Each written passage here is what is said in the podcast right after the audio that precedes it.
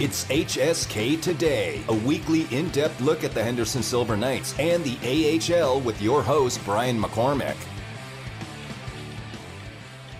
And here we go. Welcome to HSK Today. Brian McCormick here, you there. Damon Cotton is on the other side of the glass as we get you set for what is really going to be an extended pregame show of sorts. Our weekly insider radio program for the Henderson Silver Knights tacked on to game day action today as the Silver Knights ready to start what will be a five game homestand against the Tucson Roadrunners. Three games against Tucson to start this homestand tonight and then Saturday and Sunday. Uh, and for the Henderson Silver Knights, after a lengthy road trip, back on home ice and looking to get their feet back underneath them a little bit as it had been a challenging road trip, at least by HSK standards. So we'll talk about the weekend that is to come. We're going to hear from Paul Cotter, Silver Knights second year forward, or well, obviously first year for the Silver Knights, but second year in the Vegas organization as a professional. So Paul Cotter will tell us a little bit about what the Silver Knights are going through recently, what he has. Uh, endured this season, and we'll find a little bit about him, the person, as well. We'll also be joined at the bottom of the hour by Dan D'Uva, the radio broadcast voice of the Vegas Golden Knights, and of course, someone who had a lot of experience in the American Hockey League before jumping to the show. So we'll hear some AHL perspective from the NHL voice, all straight ahead on HSK today.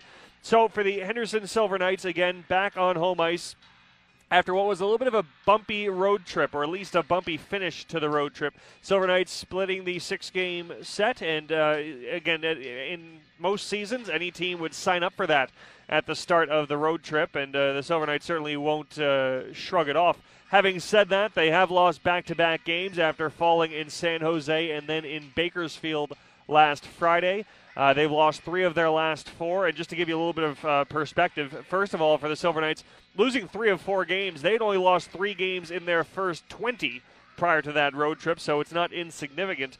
Uh, and also in the four game stretch in which they've lost three of four, they have a 2.29 goals against average this season. That's their goals against average per game this season. But in the last four games, they have surrendered 14. So you know, there's a lot of different factors that can work their way into that equation, especially again when you're 24 games into the season. Silver Knights, uh, a lot of hockey in a short window of time and all on the road, six games in 11 days.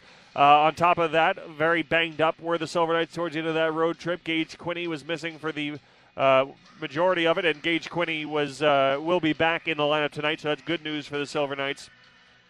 But uh, for, for the Silver Knights, you know, one thing you factor in too is just for a couple of games in there, they didn't play their best hockey, and uh, that's something that they haven't had to deal with too often this season. Uh, but it's a team that now has had about uh, six days to, to recuperate, get healthy again, and get back uh, into game game shape. And we talked earlier today with assistant captain Ryan Murphy about how important that bounce back factor can be, and this is what Ryan had to say. Yeah, I mean, obviously it's uh, a bitter feeling right now. It's the first time all year we've won, we've lost two games, but at the same time, it's it's going to be a learning experience for everyone. Um, great teams don't lose more than one game in a row. That's just the way it is. Teams that win championships, they lose one and they go on streaks, and that's what we are consistently doing at first. And right now, we've lost a couple here in a row, so it's unfamiliar territory for us. But like you said, the older guys got to step up and, and lead the way. And I know I know the young guys are hungry to play. I know everyone's hungry to get back on the ice and get another streak going. So we just gotta, I don't know, stick stick to what we're doing, stay connected as a group, and, and good things will happen. And that was Ryan Murphy. I'll tell you the two things that just jump off the page to me when when I hear those comments. You know, first of all, is just the the mentality that they need to get right and and, and uh, you know correct the course, and that's what you would expect any player to say. But for Ryan Murphy to say, you know, good teams don't lose back to back games. They just don't. What does that tell you about for the Silver Knights what their expectations are, just based on what their record is already this season and the, the talent in the dressing room, but also the fact that they still feel the, the, the need and the necessity to, to legitimize their 18 and 6 record and to, to prove to the league and to fans that – it's it's a legitimate number, and it wasn't just a, a, hot start that they were able to fan the flames on. He said, "No, if we're good, as good a team as we think we are, you don't lose back-to-back games. You don't lose three out of four, and when it does happen, you correct it in a hurry." Uh, so for Ryan Murphy to say that, I mean, again, that just jumps out to me. The expectations that this team has for themselves you know, it's not a bad weekend. It's not a oh a rough patch, a rough couple of days where you just shrug it off and say, oh, we'll get it back together again. No, for for Ryan Murphy, back-to-back losses is, is unacceptable. And for the Silver Knights, I think it has been an important couple of days for them to rest a little bit and to get back uh, a few bodies. They'll put them in, in better light against a Tucson team that has won two of their last three, but that includes a stretch that goes back a week and a half ago to when these two teams wrapped up their three game set in Tucson, which was a set in which the Silver Knights took two of three to start their road trip. Uh, the Roadrunners have not done a lot of winning of late. They are second from the bottom in the AHL Pacific Division standings. And for the Silver Knights, these are the kinds of games. Every game is important and every game is tough. And Manny Viveiros has said there are no bad teams in this division, and that is true. Uh, but for the Silver Knights, now coming off substantial rest and now getting ready for a stretch in which they're going to play 10 of their last 15 games at the Orleans Arena in this building, where I right now sit high atop the ice if your schedule is going to shake out that way, that you have that much home hockey down the stretch, and you're going to face a Tucson team that has struggled and is still missing two of their uh, top producers in Michael Bunting, who will perhaps never come back from the Arizona Coyote roster. He's been that good since being called up, uh, and Lane Pederson as well. This is a game where the Silver Knights need to be up for it and, and ready to go to, to get this home, stra- uh, home stand started on the right note. Uh, and again, we mentioned some, some bodies coming back to help them. That includes Gage Quinney, who is healthy and ready to go after he had his uh, his bell rung against the San Jose Barracuda back in the fifth game, or pardon me, the fourth game of the, of the road trip. So that would have been back on last Tuesday. Uh, he's back in the lineup and ready to go. And Layton Ahac, the rookie defenseman out of Ohio State, Vegas Golden Knights draft pick, he will make his AHL debut tonight at least as was expected based on Manny Viveiros' comments earlier today. Layton Ahac, the third round pick of the Vegas Golden Knights in 2019, coming off a 27 game season at Ohio State University where he had a goal and nine points. So we'll see what he has up his sleeve for his AHL debut tonight and how Manny Viveiros plans to use him. And then perhaps the greatest addition or the, the most impactful addition for the Silver Knights tonight is going to be Cody Glass, who is back from the Vegas Golden Knights. He was reassigned on Tuesday. He will be in the lineup tonight. Uh, Cody Glass, his lone appearance with the Silver Knights was the first game of the road trip against the Tucson Roadrunners, where he had a goal and a plus three rating, and that goal was certainly of the uh, the highlight variety.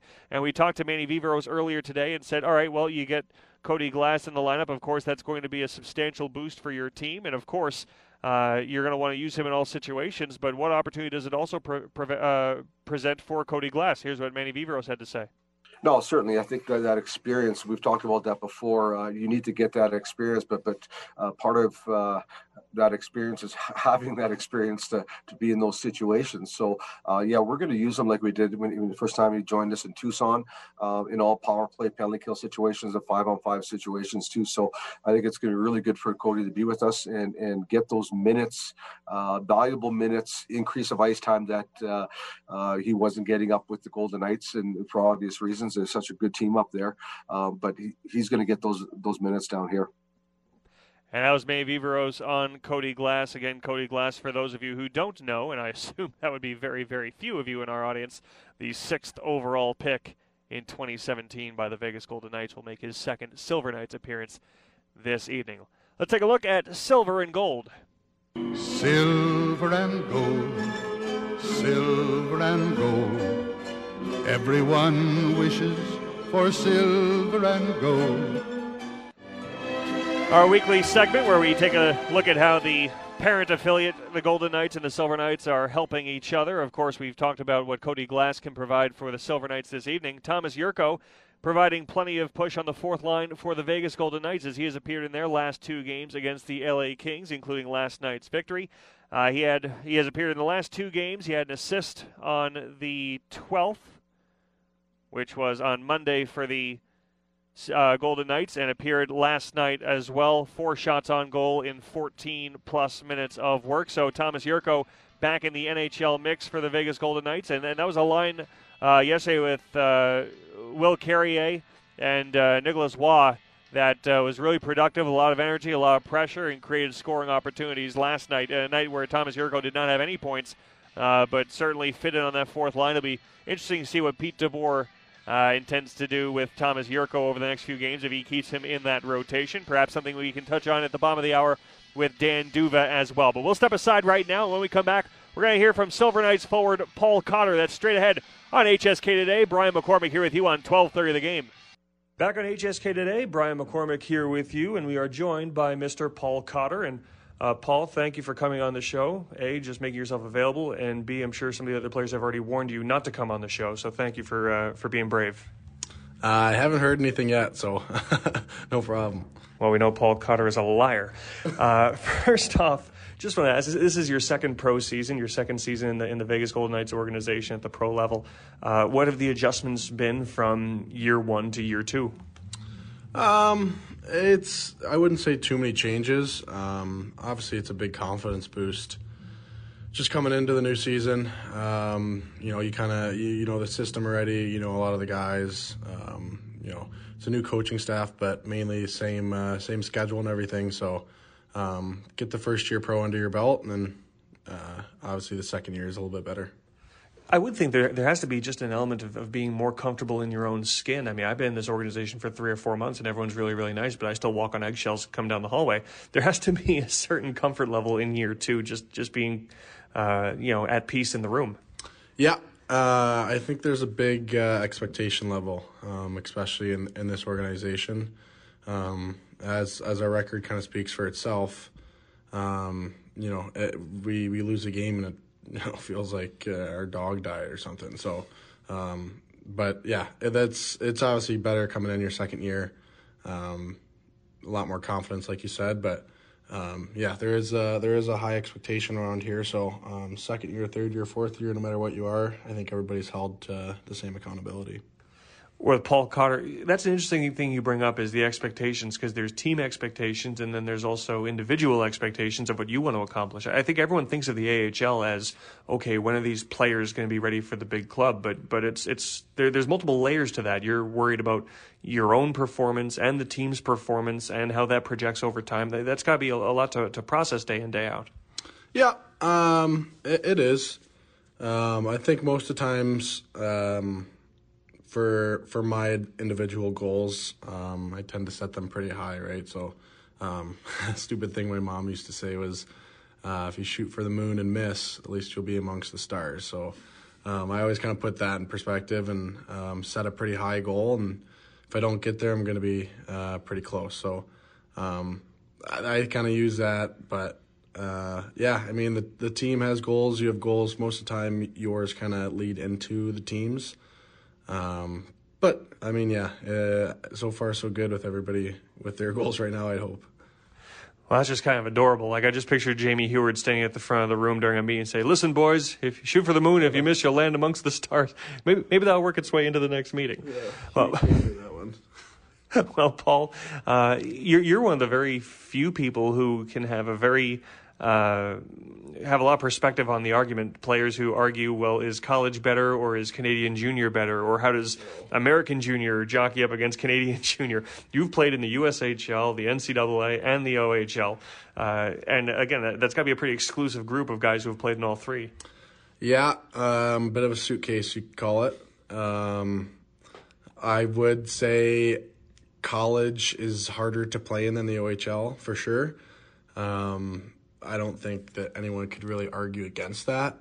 Um, then again, there is uh, an age differential for sure, so I think you can kind of put that in perspective. But uh, yeah, I uh, I got to be uh, in a lot of cities and meet a lot of people. So, well, well, I would, I would think with that too. Like in the OHL, you know, as as much as there's first round draft picks playing in that league, you know, there isn't a chemistry test the next morning, and there aren't any 24 year olds out there that are taking runs at you. That is that is true. Yeah, the balance uh, the balance between being uh, an athlete that's uh, also trying to be a student is is tough. Um, you kind of get the hang of it. Um, it was uh, it was tough at, at Western. Our our coach was pretty. Yeah, I don't know the word to describe him, but strict. Yeah, that that'd be a good one.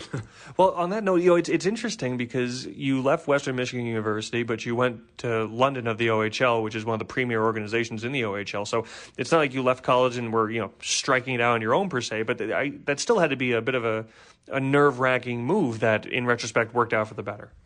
Yeah, that was it was hard. Um, that was one of the hardest things I've had to do. I think was when I uh, when I left that group.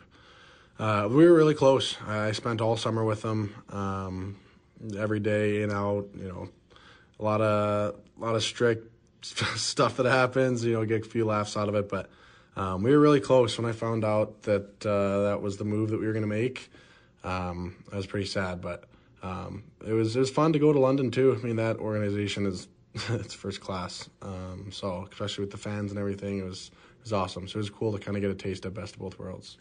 We're talking to Paul Cotter, and we talk about this like it's ancient history. It was really just two years ago, which I think also puts into perspective. You know, you didn't spend three years in college, you didn't spend three years in the OHL. Even that Western Michigan to London jump was one season. So you have jumped to pro hockey and grown up pretty darn quick because we're right here saying right now we're talking about your second pro season. So, you know, this this transition was two years ago, and it's already well in the rearview mirror. Yeah, um, 100%. Uh, I think it's such a treat um, in juniors if you can if you can be in one place and stay there for a few years, um, which a lot of guys do, um, especially if they're drafted to a spot. But um, yeah, I kind of moved around. It was it was fun. Um, learned a lot. Learned pretty quick, um, being in different spots, different leadership groups and stuff. So tends to make you grow up a little faster than you want to. Well, God willing, we can know that the uh, the Vegas affiliate will be in Henderson next year. You won't have to move again. Right. But we're with Paul Cotter. You know, you've described yourself, uh, improving yourself to be somewhat of a uh, breakaway specialist. I'm I'm paraphrasing. I'm not going to say you're crowning yourself, but uh, you, you, take a lot of pride in your breakaway skills. And uh, I guess how do you develop that? And because uh, that's not just a skill set, that's also got to be a confidence thing. Yeah, a lot of a lot of two puck after practice. I think that's it's my favorite things. Um, but no, just growing up, uh, I was the kid that had really no life. I was in, you know, private lessons to clinic to practice to older guys' practice to my brother's practice. I was a kid who skated four or five times a day. So um, I got time for friends now. I didn't back then. But uh, yeah, it was fun. Um, I take a lot of pride in shootouts and, and all that stuff. So uh, I love it though. It's it's it's really fun to me. We're with Paul Cotter, who is apparently the prototypical uh, rink rat you know, you're off to a. I keep saying off to a good start because of this weird shortened season. We're past the halfway mark, so it's not a start anymore. You are just flat out having a a better season than you did your rookie year. You've made improvements, and, and the numbers have jumped. Was there pressure for, for all of you guys to get off to good starts this year? Because ordinarily you'd say, oh, you know, it's it's it's a rough ten games, but it's a 76 game schedule. There's time to figure it out this year, 10 games is a, quarter of the schedule. So, was there any heat on you guys individually to get out of the blocks quickly? Yeah, um, I think so. I think actually, you know, we didn't really have time to think about it. Um, I think it. We were just kind of so excited uh, to realize that we were going to play. Um, I know it was kind of up in the air if we were going to have a, like a, season or or what was going to happen. So I think uh, we just were excited to play, and then by the time we thought about the fact that it's halfway, we're everyone got off to a hot start anyway. So, uh, yeah. We're with Paul Cotter. Paul, you you've told uh, you told us earlier in the year that you model your game after, after Josh Anderson, which I thought was a really thoughtful answer because you know most people like who do you who do you want to be like? Oh, I want to be like Victor Hedman. I want to be like Sidney Crosby. Josh Anderson makes you makes you think. That means you're really identifying things that he he does well. What is it about his game that you try to emulate? Um, I was I was actually told that uh, by our staff actually, um, and I think it's uh, a mix between having skill and also the versatility of being able to kind of play the grinder role, um, being able to play line one, two, three, four. Um, you know, have the ability to score, but also the ability to you know, crush someone into the boards, right? So, um, and he has that. He has great speed, um, and I, I, love watching him play. So, um, I think it's just the versatility um, that we kind of have both. So, um, I don't think I have as much as him right now, but hopefully one day I can uh, match against him pretty well.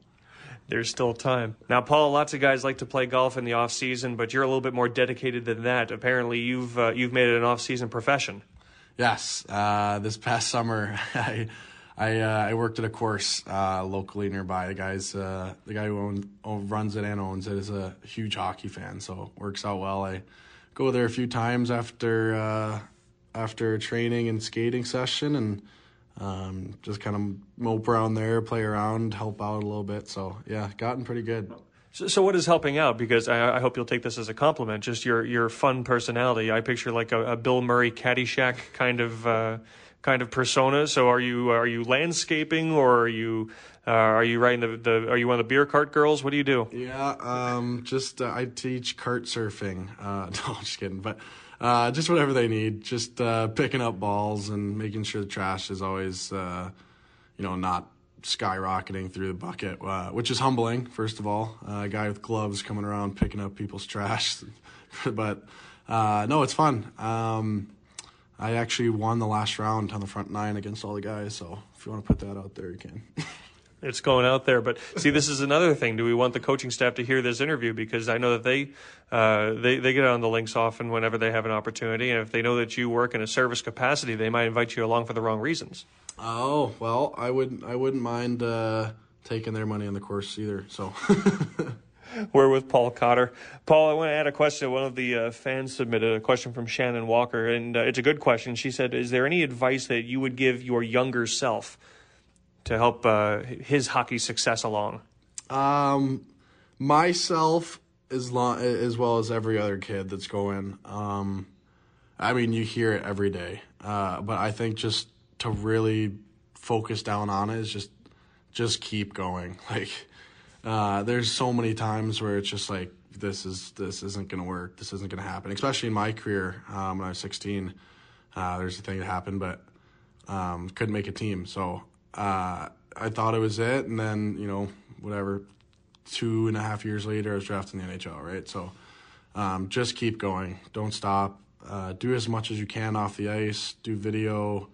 Um, you know, be that guy at the end of practice that's doing extra stuff with you know a skills coach or coach or whatever but just keep going do the do the extra as much as you can Paul, think that's such a fascinating point because I think fans don't always realize when they're talking about kids who are draft picks, they think it's just this upward trajectory. You're the best kid on the team every year until you get drafted, and, and then the pond shrinks. That's not always the case. There are it, it's not a straight line from pee wees to the NHL. Yeah, no, it. Uh, for some guys it is. Uh, most of the guys it's not. So um, I was uh, I was always the best kid growing up. Uh, you know, the little guy with with all the skill in the world. So um, was living life for a while, and then um, physicality came along, uh, and I kind of took a, a back seat for a bit. Um, you know, the skill can only do so much with, with big guys with hair on their chest when we're 14, right? So, um, but yeah, I uh, I hit a big growth spurt. Um, kind of realized that I was starting to get strength, um, and then the skill as well. So, um, yeah, when I was 16, uh, I hadn't hit my growth spurt yet, and everyone else was, you know, six foot, and I was just struggling. So, um, the year after, I kind of hit my growth spurt.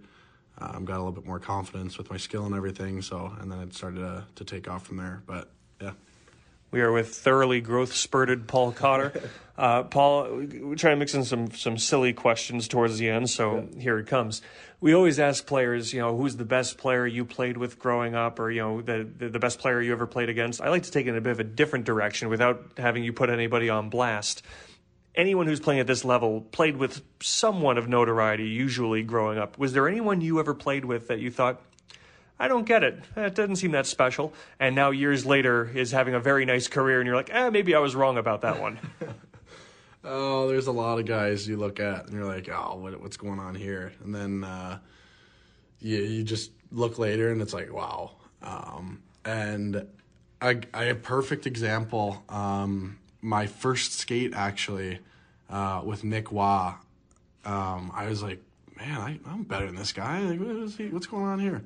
And but he is just so perfect with just all like just structural details and everything just he's never not in the right spot ever. So um, and once once you have that which is a talent not no, not most people can do i can't do it as well as him not even close but once he once you can kind of get that then you can kind of work in your skill and, and speed and stuff like that and he's just he can it's such a when people watch a game they have no idea but um, from a hockey perspective, you look and he's he's just always in the right spot. So I think that kind of fits the category a little bit, but yeah.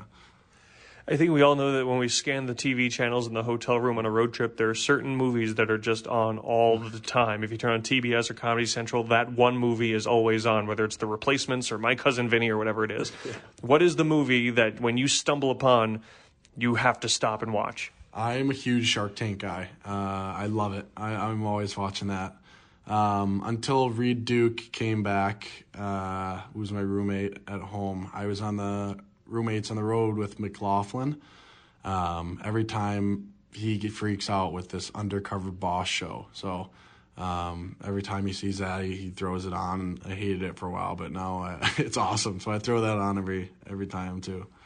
I, I, became that way with Forged in Fire. I can't I can't turn that off. Yeah. Uh, what is something that you think you're really good at? Not just in hockey, just in, in general. You're really good at that everyone else thinks you are awful at. Oh, that everyone thinks you're awful at. Um, well, I am the Connect Four champion of the world. I don't think I've ever been beaten. No one on this team's came close. But um, that I oh um, I'd probably have to throw golf in there. Uh, I think I'm pretty good, but some guys say I'm pretty bad. So um, numbers speak for itself. I won the front nine. Back nine, different story, but yeah. Well, like you said, everybody talks, but the money walks in that one. Yeah. Uh, some guys are real style guys. What is the equipment, uh, piece of equipment that you are the most vain about? Are you a skates guy, a glove guy, stick guy? Anything that you're really, really not not only proud of yourself, but really judgmental in other players that uh, that don't have your style? Style's big. Um, I think uh, uh, my stick stands out the most. I don't know if I'm proud of it. I think it's pretty ugly with a candy cane, but uh, I need it. But I think the clear tape, it's good style. A lot of wraps around, a little flashy. uh, Paul Cotter, you do not uh, have any children yet.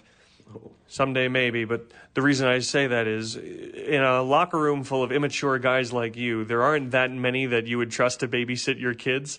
The point being, who is your most responsible grown up adult teammate that uh, that you would trust with? I don't know, maybe maybe your car in this instance.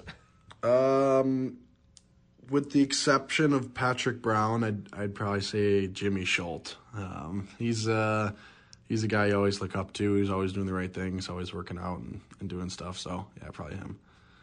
Well, Paul, you've given us a lot of great information and insight into who you are as a person. But because we are playing tonight, this is an extended pregame show, so I have to give you an opportunity to throw in some some boring cliche answers. So, uh, what do you guys have to do against Tucson tonight? Um, it's I just we gotta keep doing what we're doing. Um, we have a have a pretty good record, obviously so far, and um, just got to stick to stick to what we're doing. I think it's as simple as that. We uh, we're trying not to put too much emphasis on um, changing anything or doing anything. Uh, we're playing well right now, so we just got to make sure we're we're staying within our structure and um, nobody kind of gets off page. Sticking with it. That's Paul Cotter. Appreciate you taking some time and uh, good luck tonight. Yeah, thank you. That's Paul Cotter. We'll step aside when we come back. Dan D'Uva joins us on HSK today. We are tonight's entertainment. I only have one question. Where is Brian McCormick? Back on HSK today, Brian McCormick here with you. We heard from Paul Cotter in our last segment, and now we are honored to be joined by the radio voice of the Vegas Golden Knights, Mr. Dan D'Uva. Dan, thanks for taking a few minutes today. Hi, Brian. You know, I once upon a time had a program where they, um, in creating the intro, had a Bruce Springsteen liner that said, "Anybody from the great state of New Jersey out there?" And then they played Dan D'Uva. so uh, I like yours a little bit better, though. That, that's pretty good. Well, I'm looking for more variety, so thanks for the inspiration. Uh, well, Dan, first of all, you are the first member of the VGK broadcast stable to come on the program, so thank you for uh, for well, taking the well, leap. That is an honor. I, I appreciate that, and uh, glad to be with a fellow AHL broadcaster. I guess uh, I, maybe former AHL broadcaster for me. But hey, Gary Lawless and I broadcast the Chicago Wolves playoff game in San Diego a couple of years ago. Always part of the American Hockey League, even uh, if it's not on an everyday basis. You never truly leave, right? It's a, there's a real uh, alumni mm-hmm. association, uh, which oh, we yeah. will get to. One thought I have is in the VGK playing so well, but it's been it's got to be such a strange year for for you guys, whether you're on the road or whether you're calling the games remotely. And in any other year, I'm sure that the, the VGK broadcast team goes out and just paints the town gold wherever they may be. But this year hasn't been the same, I'm sure. We've got a reputation, apparently, that that's made it all over North America. It's true. It's true. We have recounted often the last night that we had together on the road, which was in St. Paul, Minnesota last March. And I had ironically just finished taping a podcast uh, with Sean Aronson, a podcast called The Voice Behind the Voice. And after we finished recording, I looked at my phone to see where I'd be meeting people for dinner, and that's when everything started to, to change. Long story short, we were getting word that this was probably going to be uh, the last little taste of hockey for a while. So uh, we enjoyed that last night in St. Paul because we knew it would be a while. We had no idea it was going to be near as long as it ended up being. Uh, Gary and I have traveled a little bit this year. We went to Lake Tahoe for that incredible experience. We were in St. Louis for the recent games there. We thought we might be going to Southern California this week, but not yet. So maybe next week we'll be in Anaheim. I sure hope, though, but uh, by the time the Stanley Cup playoffs arrive in mid-May, that uh, we can travel wherever the team might be playing. I've been lucky enough that just the way that the AHL buildings have been handled, empty buildings and whatnot, I've been able to travel to all of our games. I have not had to Yeah. call a game off of a monitor, but I have to Oh, imagine lucky you. It's hard to do.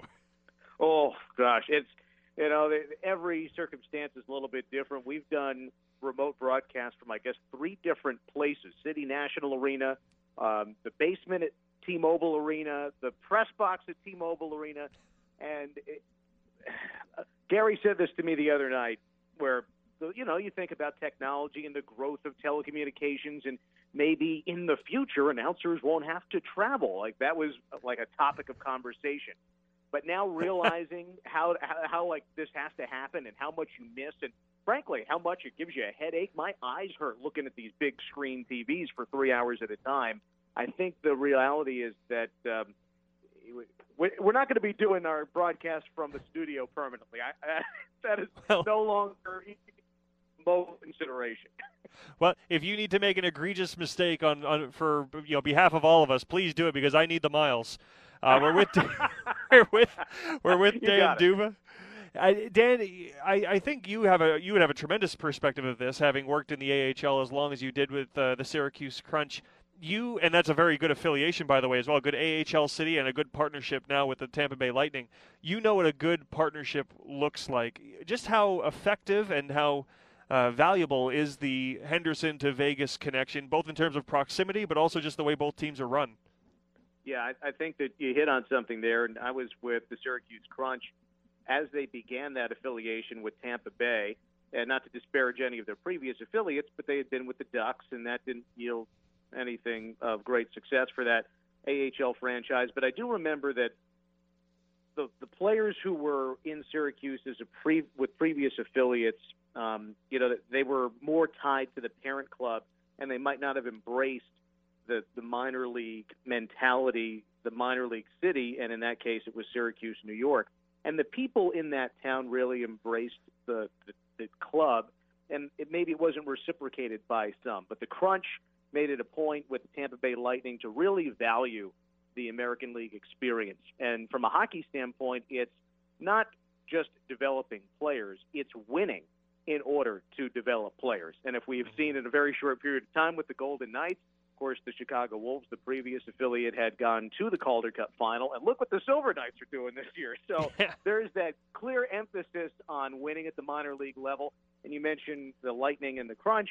I could go down the list of players who had significant experience in the American League who are- are now part of a Stanley Cup Championship Club in Tampa Bay. Not to mention Jon Cooper, who is the head coach uh, in uh, the American League for that organization. On and on and on. So it's there's a huge correlation, even more so than baseball. You know, we think of minor league baseball and, and the growth there. Baseball is more of an individual sport. But I'll tell you something. My experience in Syracuse was, yeah, the player wants to get a shot at the big leagues, no doubt.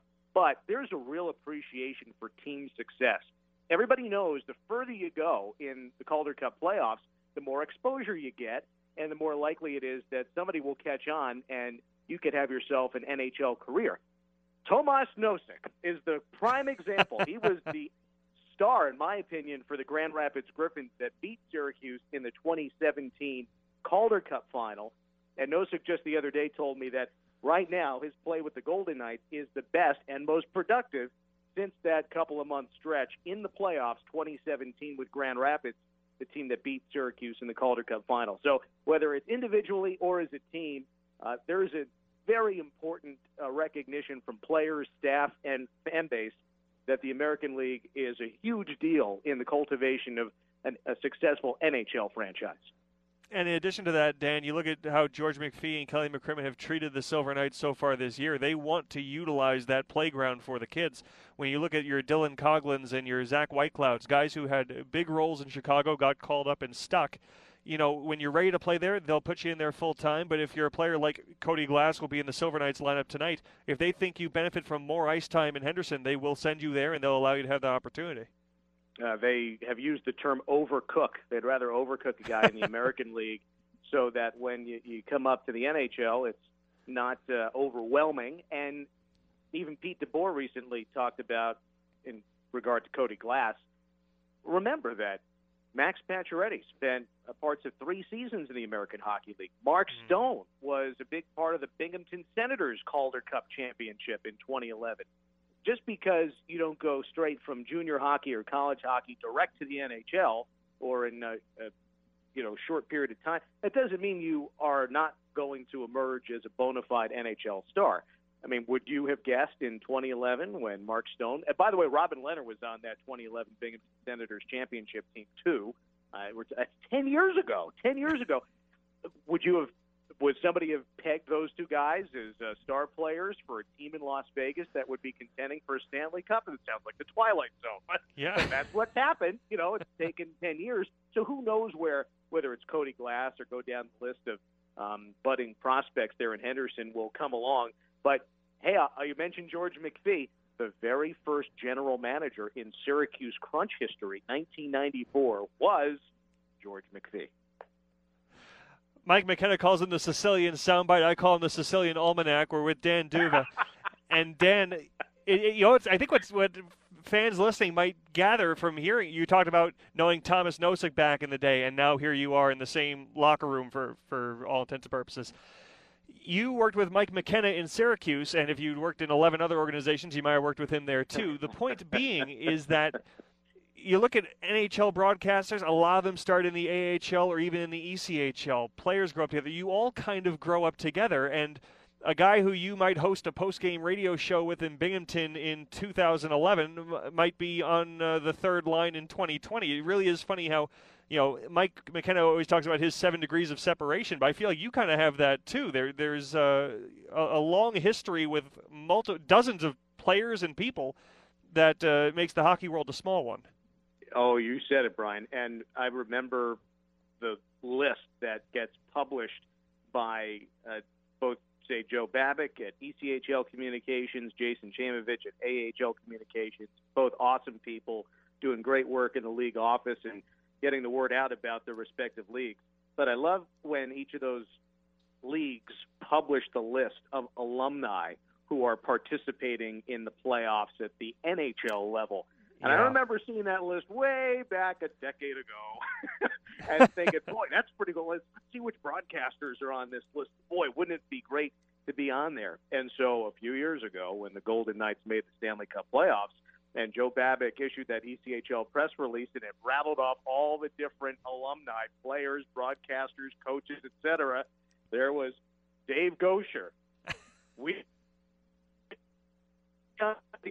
Florida Everblades, Dan D'Uva, Trenton Devils, and on and on and on, uh, along with many other players. Of course, Deryk Engelland right here in Las Vegas with the Wranglers. So there's that phrase that I've heard many times before ride the bus. The group that rides the bus, players, coaches, athletic trainer, equipment guy, they're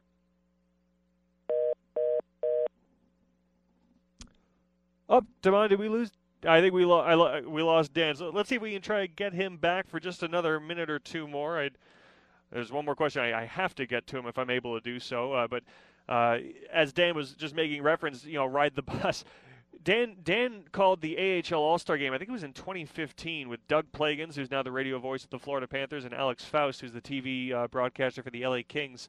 Uh, it just kind of shows again, almost like the uh, the World Juniors. If you look at the prospects there, count five years down the line, and most of them are going to be playing in the NHL or high level AHL somewhere. Uh, broadcasters have that too. Uh, but Damon is going to. Oh, we have Dan back. Dan, do we have you, buddy? I'm here. Sorry. Sorry about, about that. that. I, I don't know what happened. I, I, just everybody was lulled to sleep by my talk of the good old days that my phone got disconnected. I just assume you're like me. You just you, you pace while you're on the phone and you walk your way into the next county.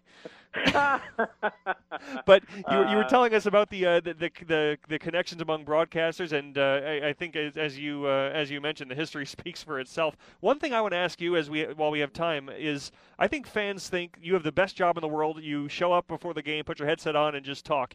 That's part of it, but there's a lot more to it. So, what is the game day routine for Dan D'Uva? Oh boy. Well, it's a lot of reading. It's a lot of listening. It's a lot of writing. Uh, preparation is key, and I enjoy it.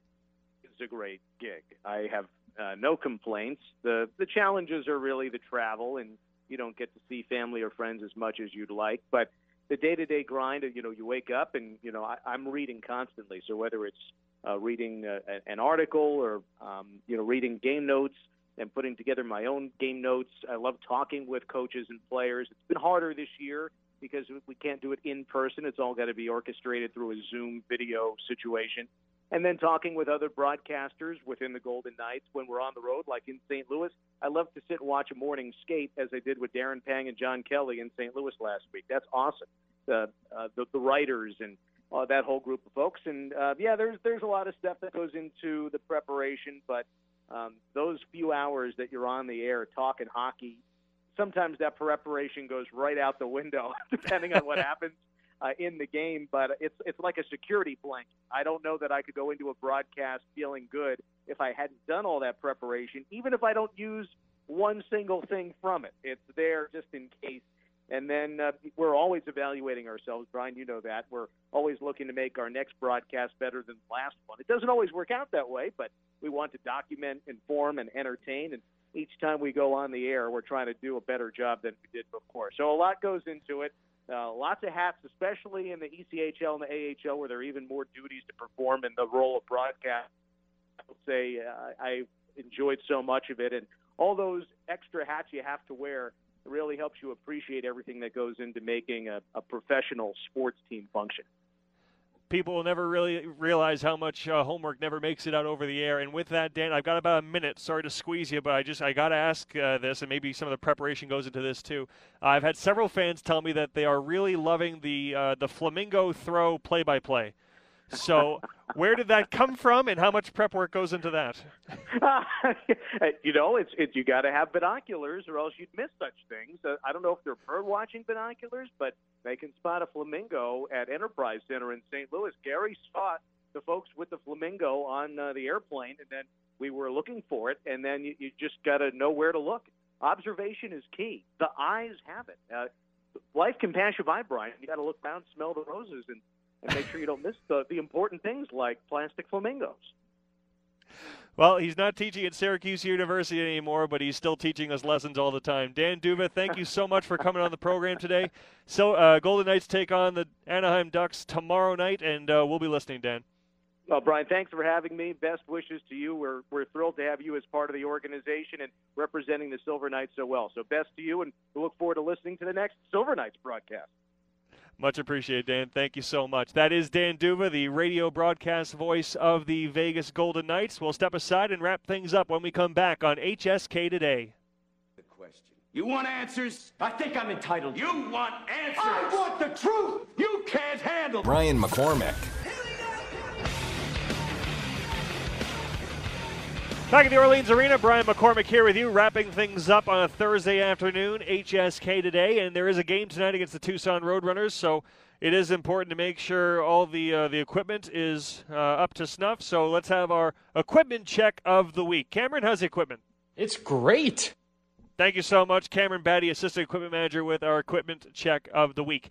Now, if you are uh, sitting around on your couch and you're saying, What should I do tonight?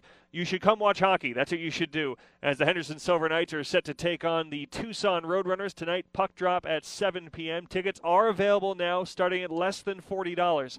If you haven't been to a game yet, you don't want to miss out on being a part of this historic inaugural season and join all the family fun with the town crier and our new mascot, Lucky.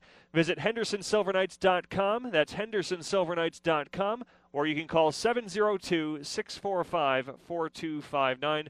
702 645 4259 to get your seats for Henderson Silver Knights hockey. Silver Knights and Tucson Roadrunners going to have their fourth meeting of the season and their first of three this weekend at the Orleans Arena.